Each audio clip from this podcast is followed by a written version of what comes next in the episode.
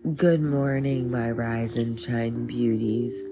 I have an amazing now is the time, so let's dive right in. Now is the time to find your spark. We all have a spark within us that ignites our creative spirit. Sometimes it's overshadowed by the big obstacles that threaten the light in our lives, but our spark will survive our darkest times, waiting to show the way to a brighter future. If the divine spark were not native to us, how could it move us to rapture? I hope that this profound statement resonates with you and you never lose the spark within. Cheers, everyone, and love to all.